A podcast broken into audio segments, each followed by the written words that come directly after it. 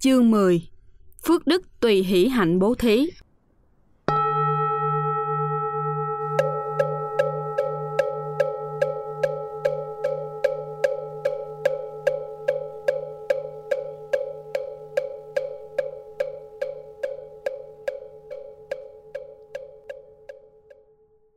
Một, Dịch nghĩa.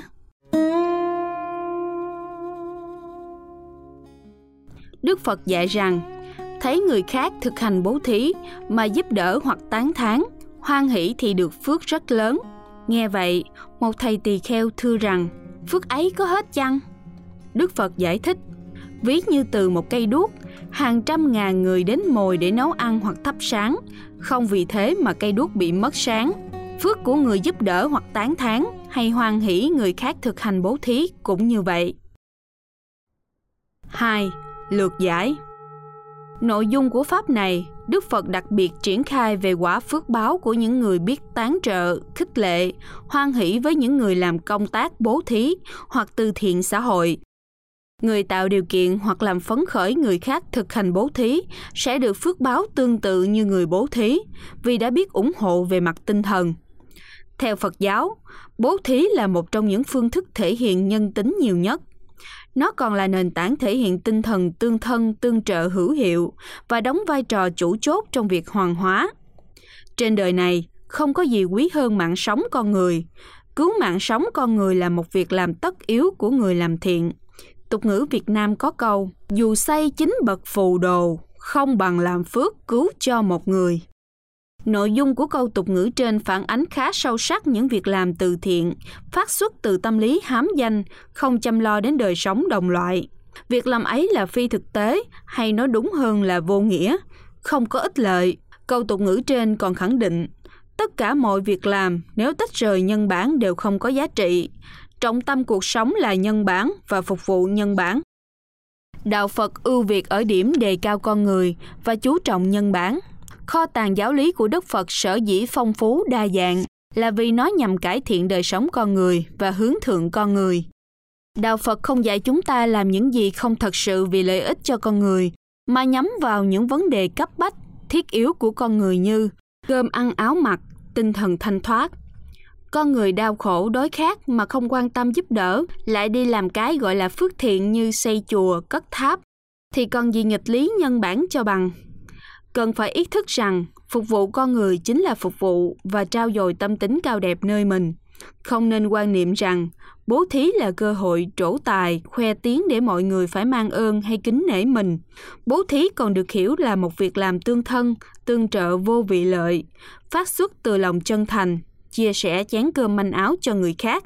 Với tinh thần tự nguyện, hoan hỷ, như ca dao tục ngữ việt nam ta đã nói, bầu ơi, thương lấy bí cùng tuy là khác giống nhưng chung một dàn. Theo Phật giáo, người bố thí đúng nghĩa không phân biệt kẻ thân, người sơ, không để cho người thọ ân có mặc cảm rằng họ là người chịu ân, còn ta là người ban ân. Người bố thí phải ân cần tha thiết, ngôn ngữ phải ôn hòa, lễ độ. Chính vì thế người ta mới nói rằng tặng phẩm không quan trọng, quan trọng là tấm lòng nhân đạo của người tặng và giá trị của tặng phẩm là ở đó. Hay câu, cách cho hơn của đem cho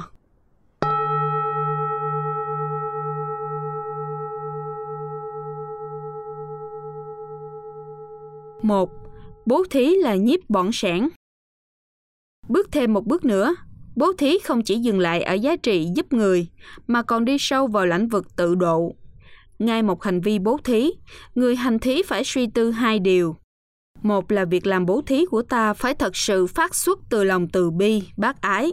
Hai là việc làm bố thí như là một cơ hội để ta gột sửa tất cả những bận nhơ, bỏn sẻn, sang tham, keo kiệt ở tâm hồn mình.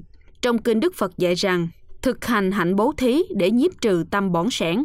Thật vậy, tâm bỏn sẻn keo kiệt là một cái gì xấu xa đê tiện. Nó làm con người trở nên nhỏ nhoi, ích kỷ. Từ thái độ tâm lý bỏn sẻn, con người trở nên xa lạ với mọi người chung quanh và mọi người sẽ xa lánh khinh bỉ họ. Người Phật tử hành thí là nhằm nhiếp trừ tâm bỏn sẻn để thăng hoa chính mình trên con đường Bồ Tát đạo. Vì thế, người bố thí mang tâm hạnh Bồ Tát không lẫn tiếc một thứ sở hữu nào, dù là thân thể mình. Bố thí tâm hạnh Bồ Tát phải suy nghĩ rằng cần ăn cho ăn, cần uống cho uống, cần giường nệm cho giường nệm, cần y phục, nón mũ, giày dép, vân vân đều cho tất cả, nhẫn đến cắt thịt thân mình mà bố thí. Bố thí như vậy để xả bỏ tâm bỏn sẻn, nguyện lấy vô thượng bồ đề. Chính vì tầm quan trọng của việc hành thí như thế, nên bố thí được đề cập trong sáu pháp môn chính của Bồ Tát.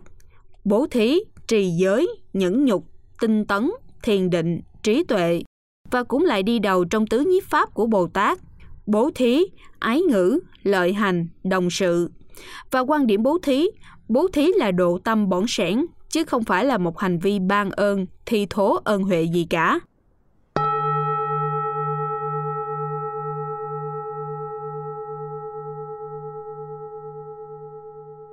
hai Các hình thức bố thí Bản văn của kinh này không giới thiệu cụ thể từng dạng thức bố thí, nhưng ta vẫn hiểu được rằng bố thí bao gồm bố thí tài sản, bố thí pháp và bố thí sự vô sở ý.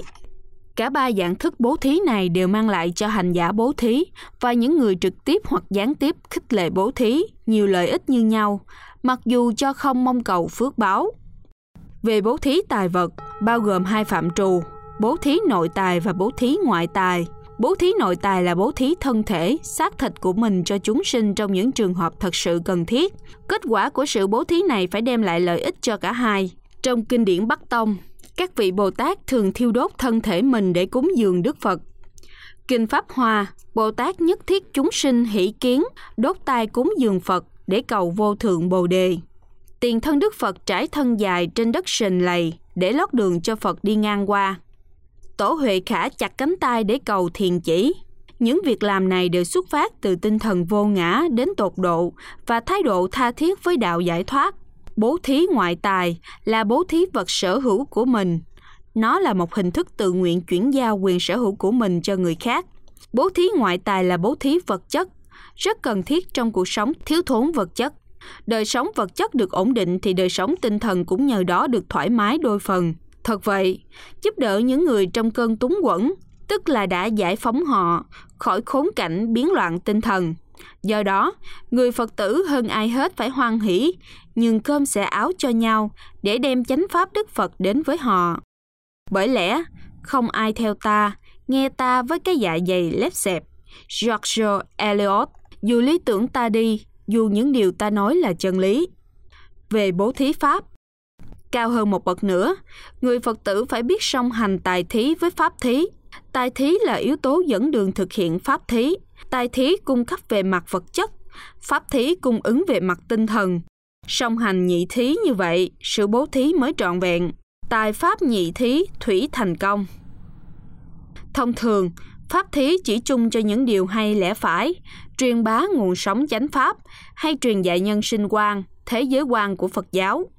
Ngoài ra, các công việc từ thiện, in kinh ấn tống, thông tin chân lý, giảng đạo, thuyết pháp đều thuộc về pháp thí.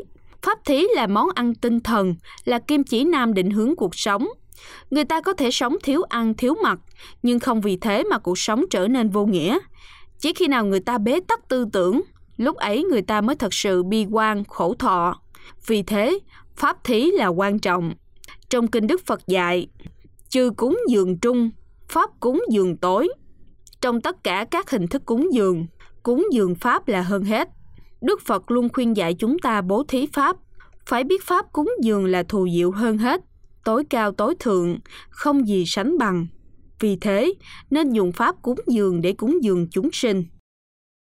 Về bố thí sự vô sở úy Vô sở úy là thái độ an nhiên, không sợ hãi trước mọi biến cố của cuộc đời – Người vô sở úy là người an nhàn thoát tục. Nó là một trong yếu tố quan trọng hình thành hợp thể, đại hùng, đại lực, đại từ bi ở con người cao vĩ. Đứng về mặt nhân duyên, vô sở ý là hệ quả tất yếu của tài thí và pháp thí. Thực hiện tài thí, pháp thí theo đúng lời Phật dạy, người hành thí sẽ đem lại cho người khác thái độ vô sở ý. Người nghèo về vật chất sẽ không lo ngại về vật chất, người nghèo về tinh thần sẽ không còn lo ngại về tinh thần đứng về mặt giáo dục, vô ý thúy còn là thân giáo. Chúng ta thấy, trong cơn biến loạn hoảng hốt thì một người an nhiên không sợ sệt, không lo âu sẽ là niềm tin vững chắc, là nguồn sưởi ấm, trấn an tinh thần những người chung quanh đang hoảng hốt. Cũng vậy, một người có một đời sống mẫu mực, phạm hạnh hẳn sẽ là tấm gương chói sáng để mọi người noi theo. Suy rộng ra là, người không sát sinh sẽ ban bố cho người khác sự an lạc vì bảo tồn sở hữu vật. Người không tà hạnh sẽ đem lại hạnh phúc cho gia can người khác và cho chính gia đình mình. Người không nói láo, không nói lời ly gián, không nói lời thô tục sẽ đem đến cho người khác sự an tĩnh trong mối thân tín và giao hữu, giao tế. Người không rượu chè sẽ không đem lại cho người khác sự thương tổn hay phiền phức nào. Nói chung, bất kỳ một hành vi nào, dù là pháp thí hay tài thí, hãy đem lại sự an vui hạnh phúc cho người khác theo chiều hướng nhân bản đích thực, đều được xem là thực hành vô ý thí.